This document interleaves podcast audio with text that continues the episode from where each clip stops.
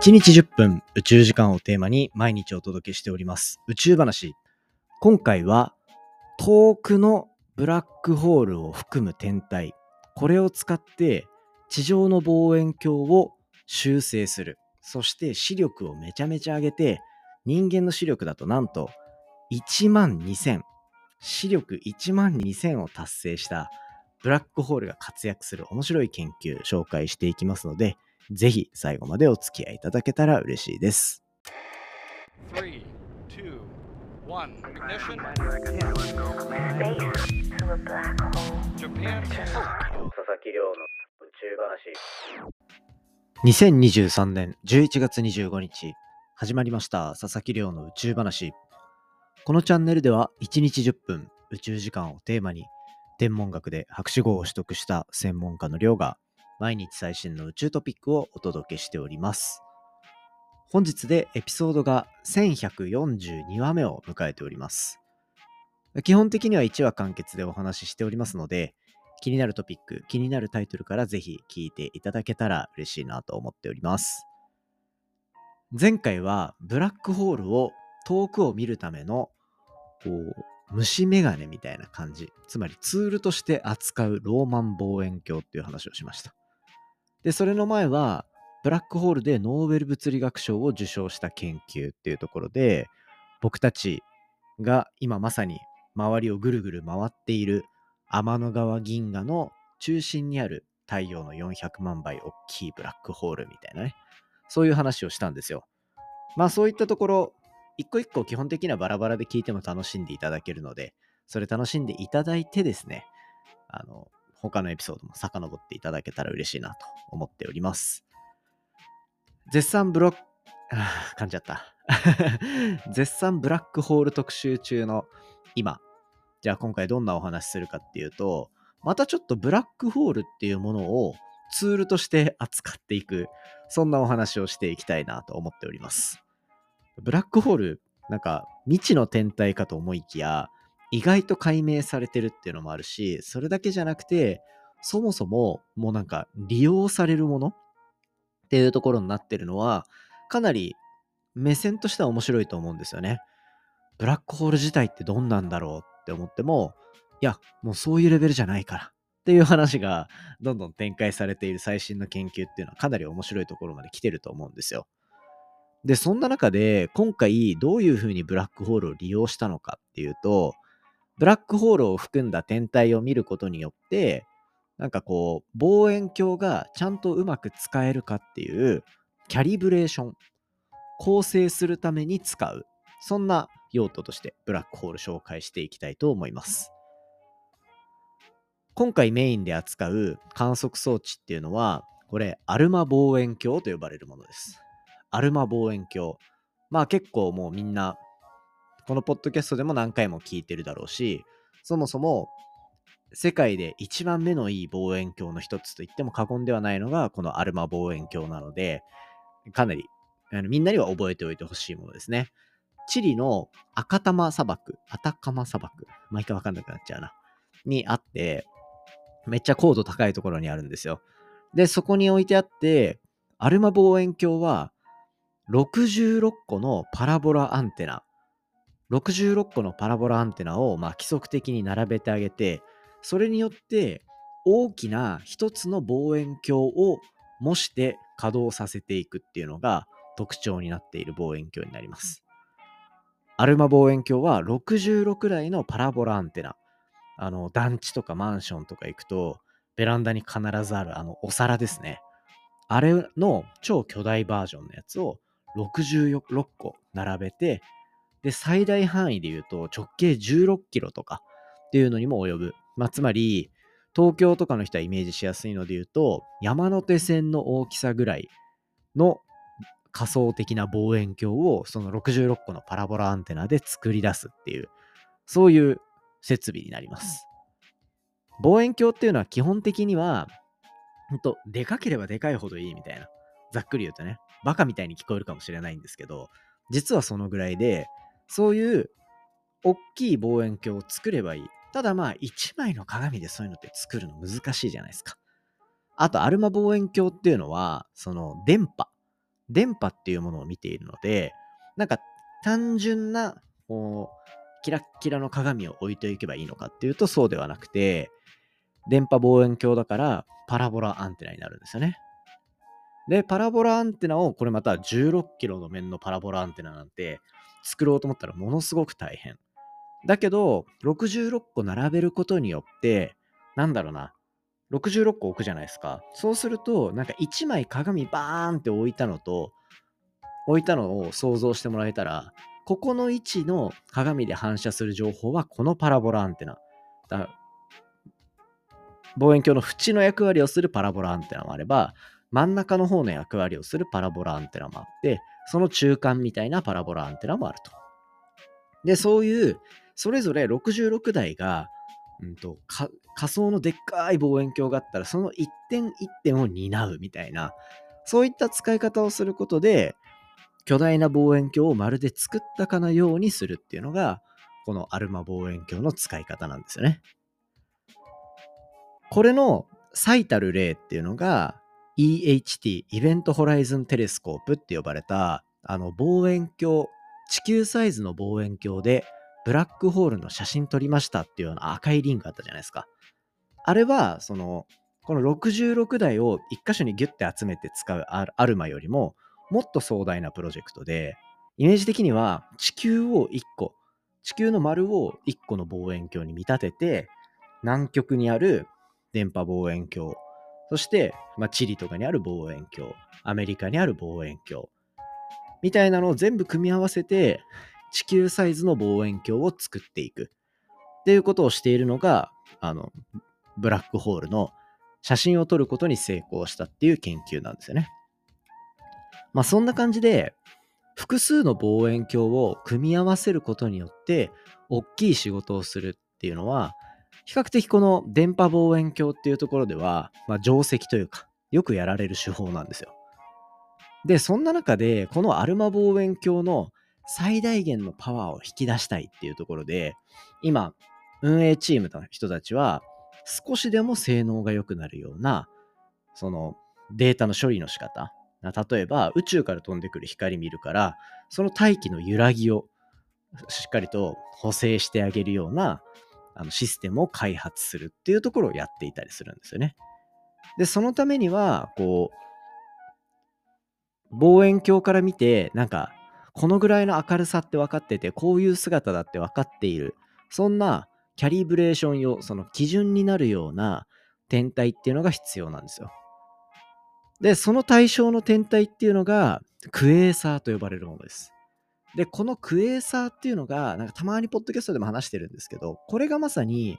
ブラックホールを含むと考えられてる天体なんですね。クエーサー、うん、なんか覚えづらいんですよ、実際は。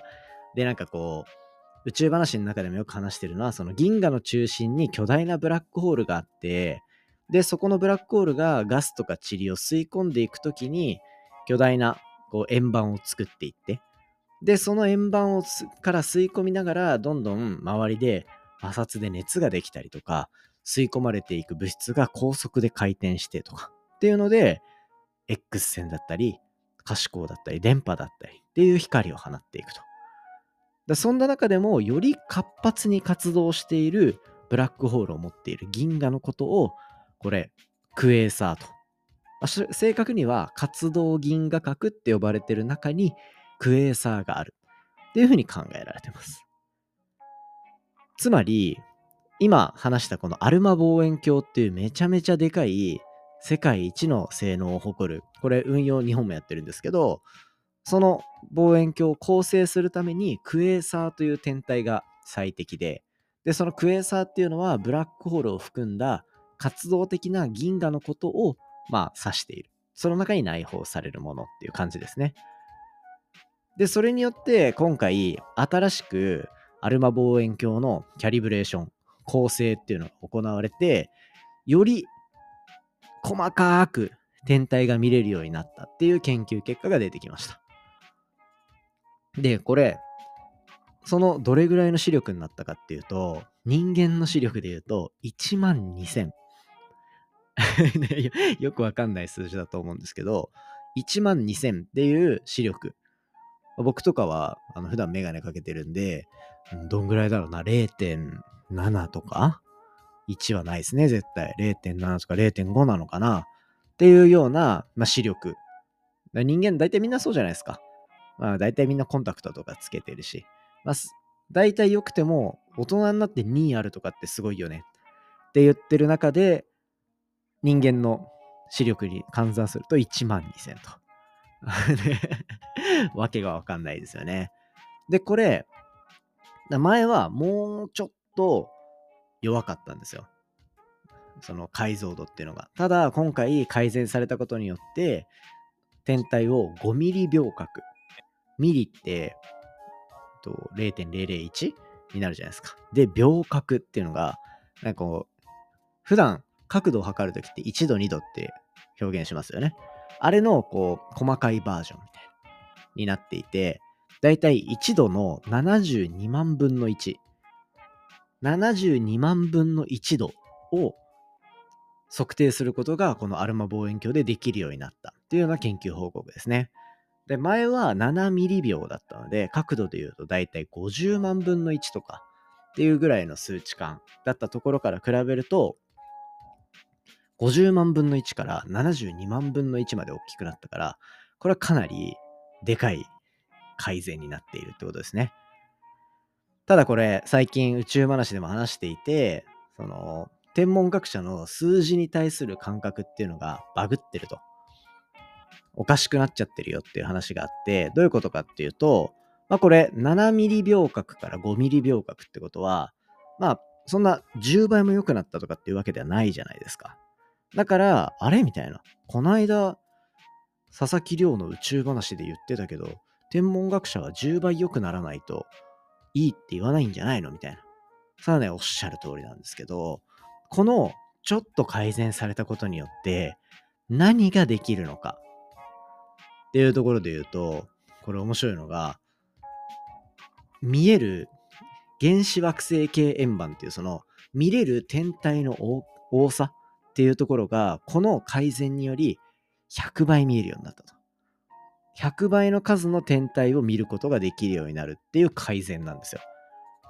なら、パッと見は、いや、2ミリ秒角良くなっただけじゃんって見えるかもしれないけど、そうではなくて、7から2なんだけど、今まで見えてた天体から比べると、これによって100倍も天体が見えるようになってくると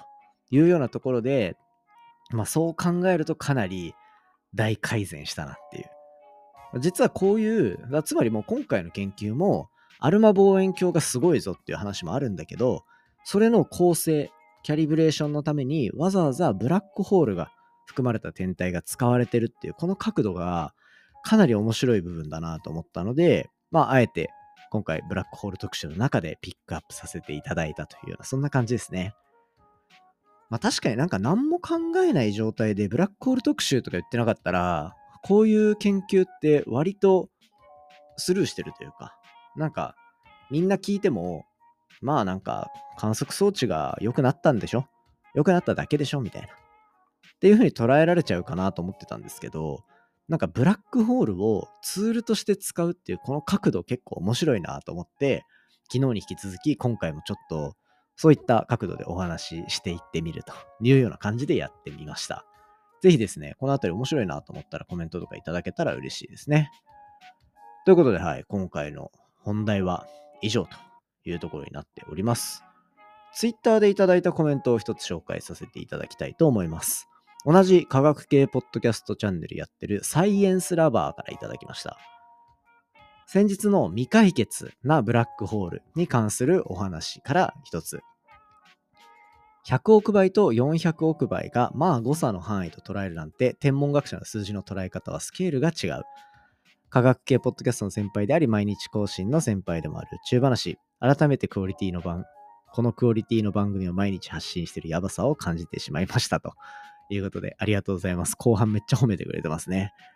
そう、やっぱり科学系の発信をやってる人からしても天文学者のこの数字の感覚っていうのは結構面白く見えるんだなっていうのがなんかこのコメントからいただけたのでめっちゃ嬉しいなと思って紹介してみました。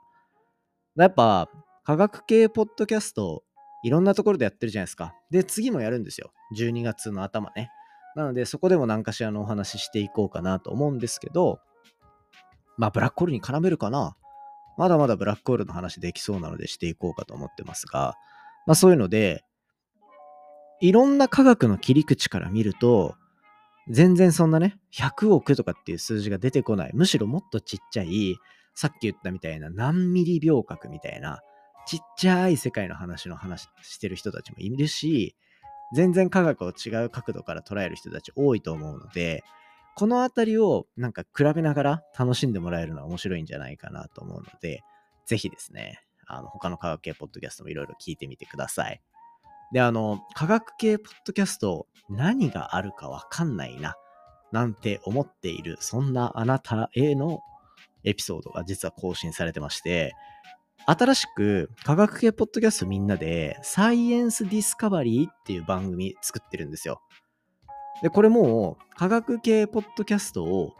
サイエンスをディスカバリーできる。つまり見つけられるようにっていう総集編みたいなポッドキャストなんですよね。で、だからいろんな番組出てきます。で、その最新話で、なんと、宇宙話登場しております。実はですね、この仲良くさせてもらってる奏でる細胞っていうポッドキャスト番組があって、それの、えっと、タツさん。タツさんと前収録を、結構前に収録してたんですよ。で、それが配信されているというところで、アメリカから発信する科学番組。これを、まあ、僕がゲストに入りながら、2人でいろいろ喋っているっていう、そんなエピソードを紹介しているので、ですです。ぜひですね、その、サイエンスディスカバリーとか、そのあたりは聞いていただけたら嬉しいなと思っております。ね、どうせやったら宇宙話好きだなってなったら、他の科学系ポッドキャストも聞いて、業界全体盛り上げてくれたら嬉しいと思ってるので、き続き応援よろしくお願いいたします。ということで今回は以上ですかね。今回の話も面白いなと思ったら、お手元のポッドキャストアプリでフォロー、フォローボタンの近くにある星マーク、こちらからレビューいただけたら嬉しいです。番組の感想や宇宙に関する質問については、Twitter のハッシュタグ宇宙話、または Spotify の Q&A コーナー、概要欄のお便りフォームからじゃんじゃんお寄せください。今週、新しいエピソードを僕のもう一つのポッドキャスト番組、隣のデータ分析屋さんでも公開しております。みんな、ネットフリックス使ってるんじゃないですか？ネットフリックスのデータ、裏でどんなになってて、だからこそ、心地よく使えてるみたいな、そんな話をしてるので、ぜひそちら聞いていただけたら嬉しいです。それではまた明日お会いしましょう。さようなら。